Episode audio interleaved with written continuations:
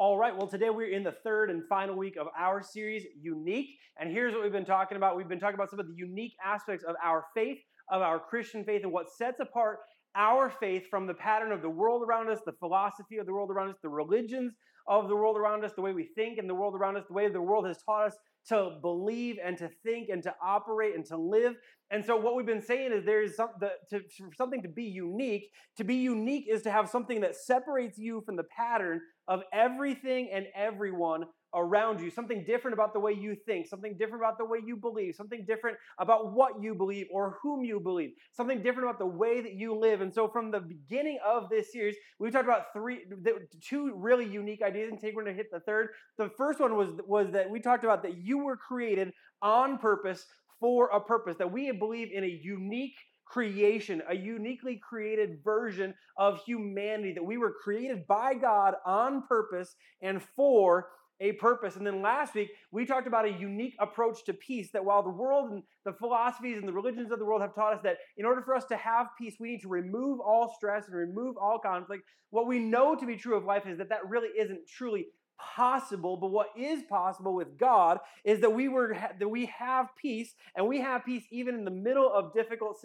situations and difficult circumstances because peace is not re, is not conditional peace with god is not conditional on the absence of conflict but peace is found in the presence of god and that god has a table for us right in the middle of all the conflict and stress of life and we can know his peace when we know him and we know his presence because we sit at the table that he has created and prepared for us. Now today as we jump into the text we're going to jump right into the text because this text actually instead of having kind of one big thing that, that it drives towards where there's a really unique thing that's shown in this text. As we look to this example of something that Jesus did, one of the miracles that Jesus performed, there are actually three really unique things that we see about the way Jesus interacted with people, the way Jesus interacted with people's hurt and Jesus was very real pain, both emotionally and physically, the way that Jesus re- reacted and responded to people's um, difficult circumstances and difficult situations and desperation. What we're going to see is there's something unique about the way Jesus operated with and interacted with the, with these people in their in their time of pain. But there's also something unique that Jesus two really unique things that Jesus claimed about himself in the midst of this interaction with this person. So we're going to begin in John chapter 5. John is one of Jesus' disciples. John was an eyewitness. John describes himself as someone who saw it with his own eyes, someone whom Jesus loved. He was one of Jesus' 12 disciples. Among that, he was one of the inner circle of three. He described himself as the one that Jesus loved. He was like, I was there when it all went down. I heard everything he said, I saw everything he did. I was never apart from Jesus, and this is how it went down. In John chapter 5, verse 1, we're told this. After this, this is after the second miracle that John records of Jesus' seven miracles that he performed, his miraculous signs. Verse 1 says, After this, after the second miracle, sometime after, not necessarily right away, but sometime after this, a Jewish festival took place and Jesus went up to Jerusalem. By the sheep gate in Jerusalem, there's a pool called Bethesda in Aramaic, which has five colonnades. Within these lay a large number of this, the disabled, blind, lame, and paralyzed. Now, here's some context. We have to wonder why are disabled people hanging around this one particular area near the temple, temple near this particular pool. Now, there was a legend, this is, this is why. There was a legend, true or not, that every day or every week at some point, there was an angel that visited this particular pool and stirred the waters of this particular pool. And when the waters were stirred by this angel, there was miraculous power to heal that was found in this water. And so the belief was that if a blind or a lame or a paralyzed person was able to know when the water was stirred and make their way into the water, they had the possibility they could be healed of their blindness, their lameness, their paralyzation. Now, now, I don't, I don't want to sound cruel as I say this, but this sounds like a bad system, does it not? Like, because here's what it relies on blind people can't see when the water is stirred, but they can maneuver and walk and get themselves into the water. The lame and the paralyzed, they can see if the water was stirred, but they can't walk or maneuver themselves to get themselves there. So you have this terrible honor system where the people who can see if they're honest about what they can see happening, they have virtually no chance of actually getting there before the people who can't see but they can walk. I mean, this is a terrible system. Imagine being lame or paralyzed in this system, and you see the waters stirring, and you're like, hey, the waters are stirring. And you have no potential outside of a friend being with you, but no one was friends with the lame and the paralyzed other than lame, paralyzed people who were sitting there as well. They're there and they can see the, the opportunity for healing. They can see the potential for healing. They can see the thing that may just be the answer to the prayers that they have prayed for years and years and years and years. They can see it, but they can't get close to it. And what they see, if they announce it, other people are going to get there far faster than they can get there. And so the healing that they think belongs to them because they can see if someone's going to get healed that day, if there's the potential for healing, if there's the power for healing, someone else is going to beat them to it if they're honest about what they see. And so that's what happens. That's the backstory. That's where these people are, these lame and paralyzed and blind people that are at this pool. They are there because they believe the pool has the potential for healing, but the chances that they actually see it and can obtain it are incredibly small. So, verse 5, it says this One man was there who had been disabled for 38 years. Now, again, I recently turned 40. This would mean that for basically my entire life, if you're 38 right now, for 38 years, if you're 76, for two of your, for half of your lifetime, this person had been disabled, could not walk, we don't know if he was fully paralyzed. We don't know if he was lame and couldn't walk, but he could not walk. He was disabled for 38 years. When Jesus saw him lying there and realized he had already been there a long time, he said to him, Do you want to get well? Now, this, again, like when I say Jesus interacts with this in a, in a really unique way, this is part of what I'm talking about. This sounds like a really insulting question, does it not? Like this person who is laying near the source of healing, laying near what he believes to be the potential for his healing. Do you want to get well? Do you want to get well? At the very least, it's a bit condescending, right? This would be like if you met a person who had been diagnosed with cancer and they asked you to pray for them, and you ask, Well, do you want me to pray that you'd be healed? and not have cancer anymore like of course that's what you pray for like like are you kidding that's what people pray for when someone has cancer See, Jesus sees someone who cannot walk, and do do you want to get well? I mean, it's the equivalent of asking, like, well, do you want me to pray that you would actually be healed? Like, of course, that's what, what it ask. Or if you had a family member who needed a kidney transplant because of kidney failure, and you ask them, do you actually want to get better? Like, do you want your kidneys to function? It's almost an insulting question to even ask. Like, who are you kidding? Of course, I want that. But here's the un- uncomfortable truth time. Here's the uncomfortable truth that Jesus was acknowledging here. And man, I, I know even as I say this, this is stepping into delicate territory. But we need to acknowledge this uncomfortable truth that there are people who do not want to get well. There are people who do not want to get well, not necessarily physically, but maybe physically as well. But you and I know there are people in life who have built an entire life and entire identity around being unwell and being made well would mean changing absolutely everything about their life and their personality and their career and the way they interact with their family and the way they interact with strangers. Like, there are people who, if they were to be made well, it wouldn't just be that they would physically or emotionally or spiritually be, be restored. It would the, their their unwellness has impacted everything about their lives, has shaped their identity to such an extent that to be made well would be incredibly uncomfortable because they've grown very comfortable being unwell. Just to talk about this is spiritually, there are people who would rather remain dead in their sin than find new life in Jesus because finding new life would mean change from their habits, habits and their patterns of behavior. Emotionally, there are people who would rather stay driven by and controlled by their emotions rather than find self-control because being driven by and controlled by their emotions is all they have known for the last 30 years of their life. Relationally, you know, we're going to talk about this in our family circus series starting next week, but there are some of us who will stay on an insane, crazy cycle in the way we do family relationships instead of make change because while we know it's crazy, the crazy has become our normal, and our normal is more comfortable while healthy would be hard. Okay? And so Jesus sees this man who's been paralyzed for a long time. He has not been able to walk for 38 years, which means he has not been able to work for 38 years. For this man, being healed by Jesus would mean he would need to find a job now. He would need to find a vocation. It would no longer be okay for him to sit as a beggar. Not only would he be healed, but his identity and the way people viewed him and what would be expected of him and what he would be expected of in society and what his family would require from him. Everything would change if he was to be made well. And so Jesus' question acknowledges the reality that there are some people who do not want to be made well and acknowledges the reality. And this is what's, I think, so beautiful about Jesus, the, the all powerful God come to earth as the Son of God, is that Jesus would not force healing on someone who did not want to be well.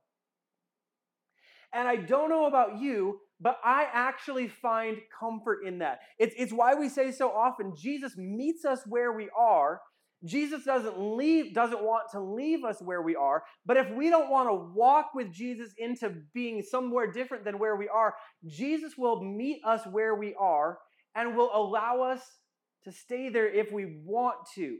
He will not force us to get heal, to be to experience healing and well-being if we do not want healing and well-being. Jesus is a gentleman and he will not force us into something that he has for us that we do not want to walk into. And if that's different than the picture that you, than you have of God or the way the Holy Spirit operates or the way Jesus operates because a church has has pushed you and cajoled you and forced you into things that you were not ready for or forced you to move at a pace that you were not ready for, I'm just telling you, Jesus is better than religion. Jesus is better than the family you grew up in. Jesus will not force anything on you. Jesus asks, "Do you want to be made well?" because Jesus will not force anything on anyone. And so then it goes on in verse 7.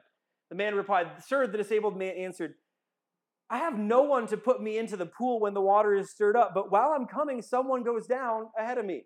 Translation, hey, Jesus, like, do, you, do I want to get well? I've been trying. I've been doing everything I know to do, and it hasn't happened for me. Like, my situation has not allowed, like, I see the healing. I, I got close, I've gotten as close as I could get to the source of healing, and I can see it. But when I can see it, someone else can move a whole lot faster than I can because of my condition. But yeah, you want to know if I want to get well? I want to get well. Verse 8, here's what happens. This is so unique how Jesus interacts and how Jesus operates with this man. Get up, Jesus told him pick up your mat and walk. Instantly, the man got well, picked up his mat, and started to walk. Now, here's why I say this is so unique. Here's a really fun and interesting question. If you want to go somewhere, if you want to go to a coffee shop with someone, if you if you if, you're at your home and you're eating lunch with someone or eating breakfast with someone, and you're over your pancakes or over your burgers, here's here's a fun question to discuss. Did Jesus heal this man? Like, like did Jesus heal this man? Let me read the, let me read it what Jesus did again. Get up, Jesus told him. Pick up your mat and walk. And then instantly the man got well, picked up his mat, and started to walk. Did Jesus do anything special for this man? Did Jesus lay his hands on the man's ankles and knees? Did Jesus lay his hands on his head and say, You get well, and say abracadabra, and use a potion, and use you know, a, a magic spell? Like, I mean, like, again, this isn't what Jesus ever does, but this is so often what we think works and how we think change and how we think miracles happen. And, but did Jesus really heal this person? The first answer would be yes. And the answer is yes, because Jesus' miraculous power is so unique that with just a word, with a simple command, without laying a finger on the man, Jesus didn't put his hands on the man's ankles and knees to make them strong. Jesus didn't make mud with his spit. Jesus didn't carry the man to the water. Jesus can heal with a word. And again, if you want to know something that makes Jesus unique, Jesus can heal with a word. He absolutely can. Jesus can heal with the word. That's how powerful and how strong Jesus is. And by the way, this is where most scholars land. And this is certainly where John seems to land as he calls it Jesus' third miraculous sign. But there is another possibility that I think is just as amazing and just as beautiful. The second answer isn't necessarily no. It isn't necessarily no, Jesus didn't heal him, but it takes into account that Jesus didn't actually really do anything other than speak. It, it, like he, he didn't really he didn't he didn't really he didn't again he didn't lay hands on him. He didn't make a concoction of his mud and spit and put it on his on his on his body where where the in the affected area. Like he didn't do that. It takes it notices what Jesus did do, and what Jesus did do was to call out strength that the man didn't realize that he had been given. Jesus says, "Stand up," to a man who hasn't been able to stand in 38 years. And while that in the moment sounded like probably sounded incredibly uncompassionate, stand up. Get away from. I haven't been able to stand in 38 years. How dare you tell me to stand? This man chose to believe that somehow, because Jesus had spoken, he had strength that he didn't know he had.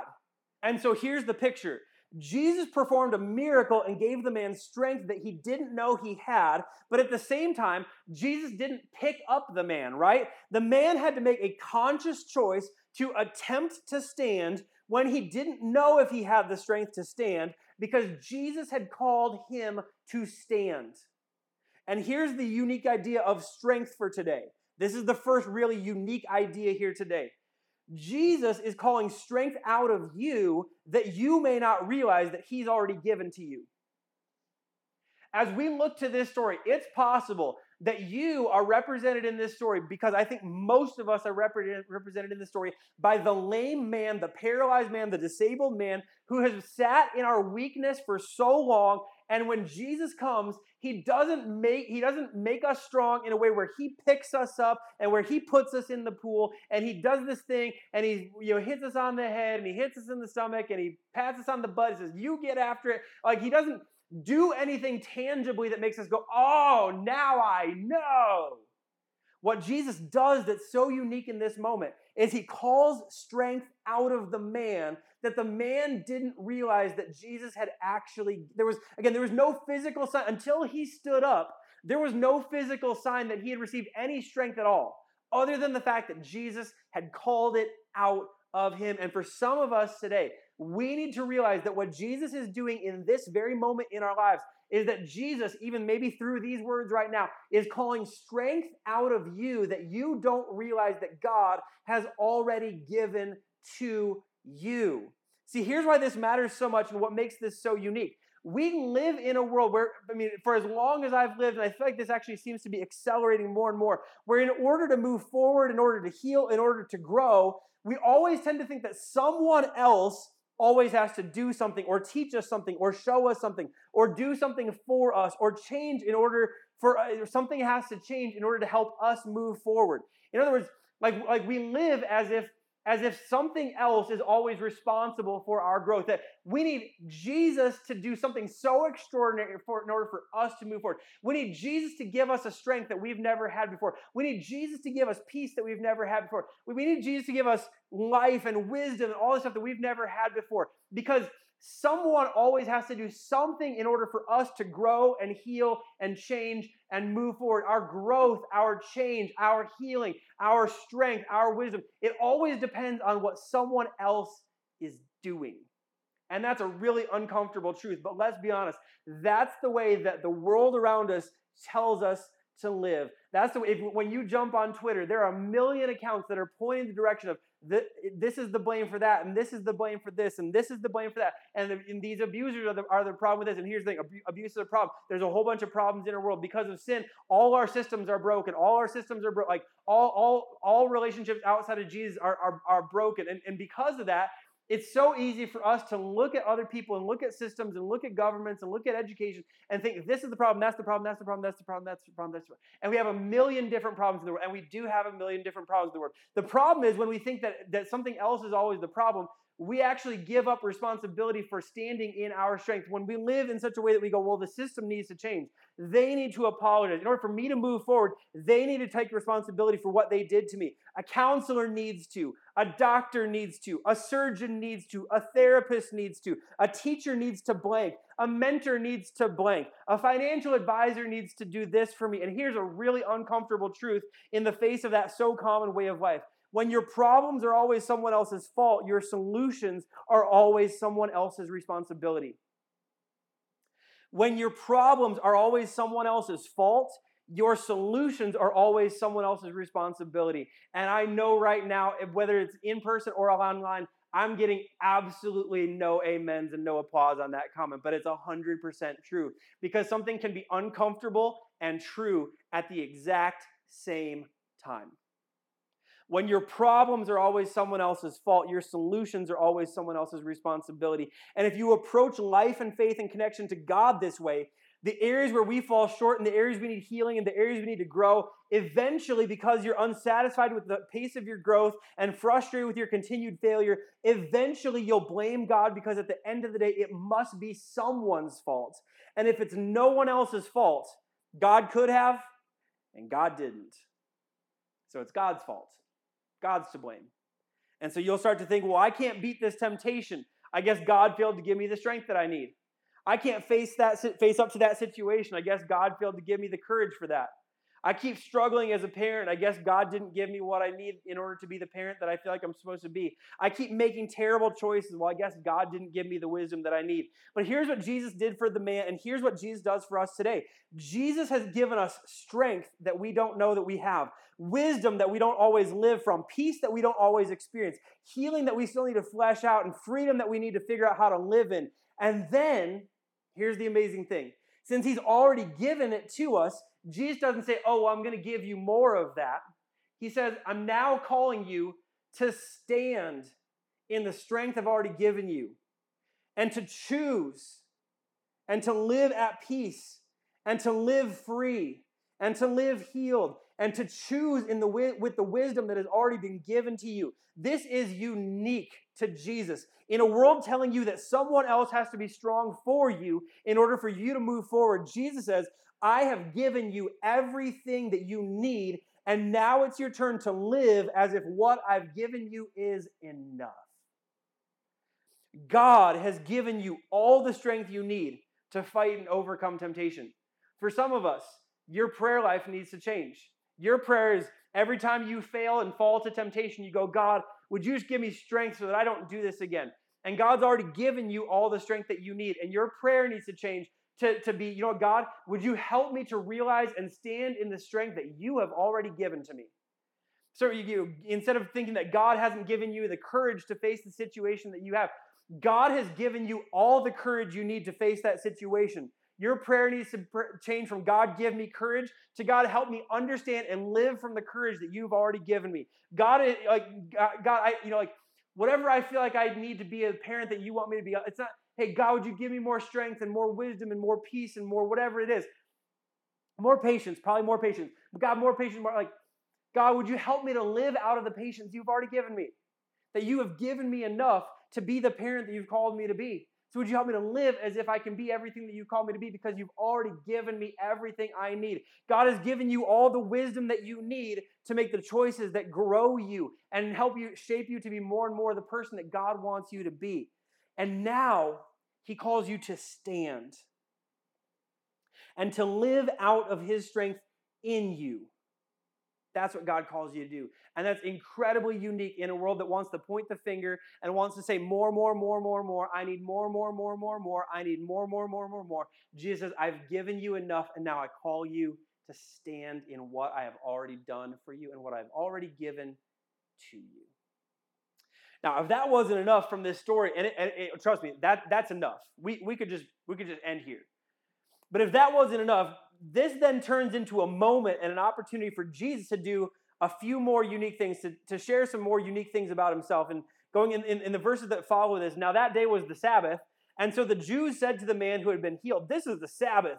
The law prohibits you from picking up your mat, which I mean, can you imagine the gall of people to complain to a just healed man about him picking up his mat now, some of you, you've been around some religious people, and you absolutely can't imagine that. You're like, yeah, I, I can picture that. I, I, I, know, I know my aunt would. I know my uh, my papa would. I know, I know my granddaddy would. I know that 20 year old he's been really religious. Like, I know they would. You know some religious people who absolutely would complain about the person who is just healed by the strength and power of Jesus, who's not fitting their religious system. And so, verse 11, he replied, "The man who made me well told me, pick up your mat and walk." Well, who is this man who told you pick up your mat and walk? They asked, because in their translation, surely this man can't be any good, or he wouldn't have told you to break our tradition. Again, not, not break our law, break our tradition. But the man who was healed did not know who it was because Jesus had slipped away into the crowd that was there. Jesus is apparently pretty slippery to find after a miracle, okay? After this, Jesus found him in the temple and said to him, See, you are well. Do not sin anymore so that something worse doesn't happen to you. The man went and reported to the Jews that it was Jesus who made him well. I love that. Therefore, the Jews began persecuting Jesus because he was doing these things on the Sabbath. Now, again, we, are like, okay, wait, wait, wait. We all have have problem beef with the people who are like, we have a problem that you're holding your mat when you know it's a Sabbath and you're not supposed to hold your mat on a Sabbath. But I gotta say, I got beef with the guy who knows these guys will have a problem with the person who said to pick up his mat and walk. And the second he finds out who told him to pick up his mat and walk, he runs back to those people like, it was Jesus. It was. I, that's the guy. It's not my fault. I was just doing what I was told, but he's the he's the problem. I mean, sure, he healed me, but he's the problem with the whole religious thing. But Jesus, if you notice, Jesus also hanging around, and it's as if he wanted this to become something bigger and to become to become something about something greater. So in verse 17, Jesus responded to them, My father is still working. It may be a Sabbath, but my father isn't stopped working. My father is still working, and I am working also. This is why the Jews began trying all the more to kill him. Not only was he breaking the Sabbath, but he was even calling God his own father. Listen to this making himself equal to God. You want to know what was unique about Jesus, about, you, about Jesus while he was on the earth? Jesus claimed that he and God the Father were one and the same. That's the way John read it. That's the way the Pharisees and the religious leaders understood it. That's the way this man who was just healed, everyone who saw this and everyone who saw the interaction that he was about to have with these people, everyone who saw who heard what Jesus had just said, that's exactly the way the way the way they took it. If you ever hear someone say, "Well, Jesus never claimed to be God," it means they have not read John 5 because what Jesus said and what everyone understood it to mean was that he made himself equal to God. Jesus, in other words, Jesus didn't claim to be good. Jesus didn't claim to be better. Jesus didn't claim to be a good man. Jesus claimed to be a God man. Jesus healed, but he didn't claim to be a healer. Jesus taught, but Jesus didn't claim to be a teacher. Jesus prophesied, but Jesus claimed to be a prophet.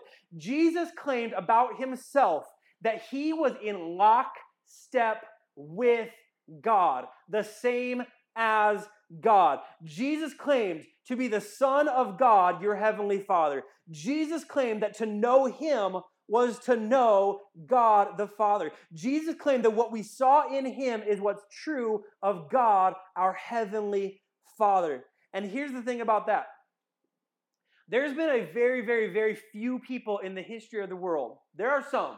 This isn't a unique claim to Jesus there have been some who claimed to be God. And what history has shown about every single one of them outside of Jesus is that those people were all crazy people. Because if you're going to make that claim, you better be right or you go down in history as a crazy person. Jesus is the one person who claimed that about himself who has not gone down as a crazy person. People would rather try to wipe Jesus off the pages of history than try to prove that Jesus was crazy because after he claimed to be God, he predicted his own death and resurrection and then he pulled it off. When someone predicts their own death and resurrection and pulls it off, that's a unique accomplishment in history and it legitimizes everything else that seemed so crazy when they said it. So you go, well, he claimed to be God, and that seemed crazy. But it also seemed crazy when he predicted his own death and resurrection. And then he pulled it. I mean, maybe he's maybe he was the Son of God. Maybe he's not so crazy. Maybe he actually did defeat sin. Maybe he actually did come from God to show us what God is like, to help us understand what our Heavenly Father is like, and how to have a relationship with Him so that we can know God forever by putting our trust in His Son. I mean, like maybe that's as simple as it is. Maybe this, this thing that sounded so crazy when he said it, it's not so crazy in light of what he did after he said it and what he had done before he said it when he returned life to this man. It's unique. It's unique, but it's true. If that wasn't enough, Jesus made one more claim about himself and his connection with God. In verse 19, Jesus replied, Truly I tell you, the Son is not able to do anything on his own, but only what he sees the Father doing. For whatever the Father does, the Son likewise does these things. uh, whatever I'm doing, whatever you see me doing, it's because that's what God would be doing in this exact situation. For the Father loves the Son and shows him everything he is doing. And he will show him greater works than these so that you will be amazed. And just as the Father raises the dead and gives them life, so the Son also gives life to whom he wants. Final unique claim about Jesus from the lips of Jesus Jesus claimed that he could and he would raise the dead to new life.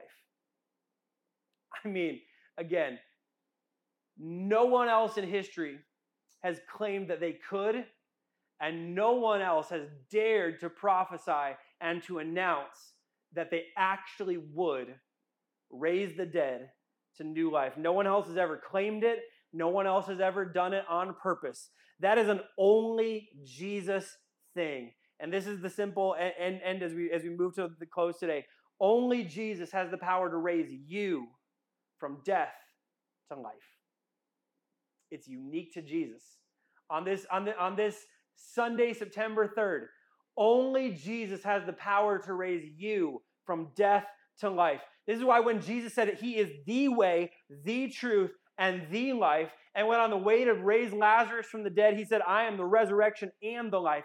This is what Jesus was talking about that because He's the way, He's the way to life. Because He's the truth, He's the truth that leads us to life. Because He is the way, the truth, and the life, He is the life. And when we trust in Him, we find life. Because He's the resurrection, He can bring us to life. Because He is the life, He has life for us that nothing and no one else has. And the simple truth is this as we close out the series, and this is what makes G- following Jesus so unique by putting, putting our, our, our, connecting to God by putting our trust in Jesus. The simple truth is this as we close out this series is that when we find Jesus, we find life. Life is found in no one else. Life is found in nothing else. Temporary p- happiness is found in a whole lot of things. Life that lasts forever and life that satisfies in the here and now, it is only found in Jesus. And that's unique in all creation and in all religion and in all philosophy and in all thought. And when we find Jesus, we find life. And here's what's so amazing about that.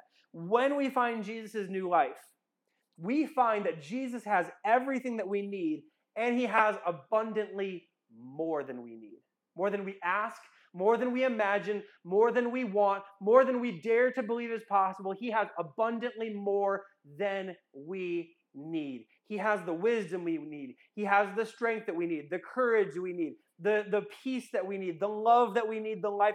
He has everything we need. And it's found in Him when we trust in Him because only Jesus has the power to bring the dead to life. And the reason you need to know that, right? The reason that I need to know that is apart from Jesus, we're all dead in our sin. We're all dead in our trespasses. We're all dead in the things that we've done while we're running away from God. We're all dead in all of that. Which means if you're away from Jesus right now, you, unfortunately, are dead. See, sin doesn't make you bad. Your mistakes don't make you bad, they make you human. But they also make you dead. They don't make you bad, they make you dead. In your sin, you are dead. But in Jesus, we find new life. Jesus said, he would be the one who could and would raise the dead to life because he and the Father are one. And what the Father wants to do, he will do through his Son. And he accomplished it through his Son's death on the cross when he paid the price for your sin and my sin. And he did it through his Son when he raised his Son from the dead so that his Son could raise more to life. That is unique in all creation, in all religion, in all philosophy, in all human thinking, that there's a God who loves you so much that he's willingly sent his son to die for you in place of your death, in place of your spiritual death. And he raised him to new life as a way to offer you new life and a new connection with him. It's unique. And that's what our God is, and that's who our God is. He is unique he is better, He is superior, and He is supreme above all. And today, you can make a decision to know Him in a moment that will impact you for the rest of your life and for your eternal life. If you pray to accept Jesus as your Savior and Jesus as your Lord. And I hope you'll do that today. If you've never done that before, or if you did that once when you were a child and you did it another time when you were a teenager, but you've been walking away for the last 15 years, I pray that you'll make that decision today and you can do it right now as we close in prayer. Let me pray for you. Heavenly Father, thank you so much for who you are. Thank you for your love for us. Thank you for your grace for us. Thank you for Jesus for us. Thank you that we can know you because we know Jesus. And thank you that we can know you because of what Jesus has done for us when he died on the cross, when he rose from the dead. And we can know that he is the way, the truth, and the life, the resurrection and the life, the only way to, the, to our Heavenly Father. He is the gate, he is the path, he is the walkway to you.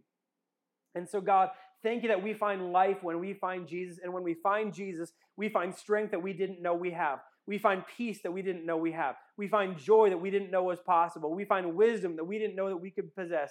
And it's all ours when we find Jesus, because when we find Jesus, we find new life.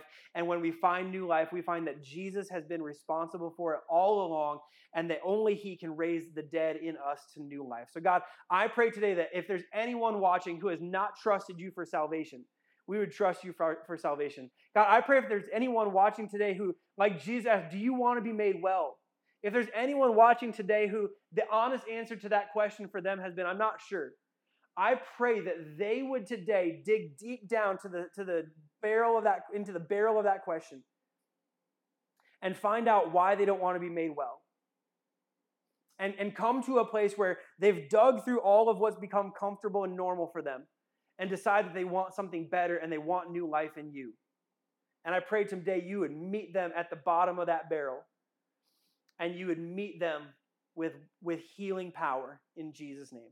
And so, God, I pray that today, because out of these words, out of this message, out of this scripture, out of your word, God, you would do something in our hearts and lives that calls strength out of us and causes us to live in a way that follows you and finds you. And as we find you, we find new life and everything that you have for us we just ask that you would do that. We thank you so much that you are our unique God, our unique Lord, a unique Savior with a unique plan and a unique purpose for every single one of us.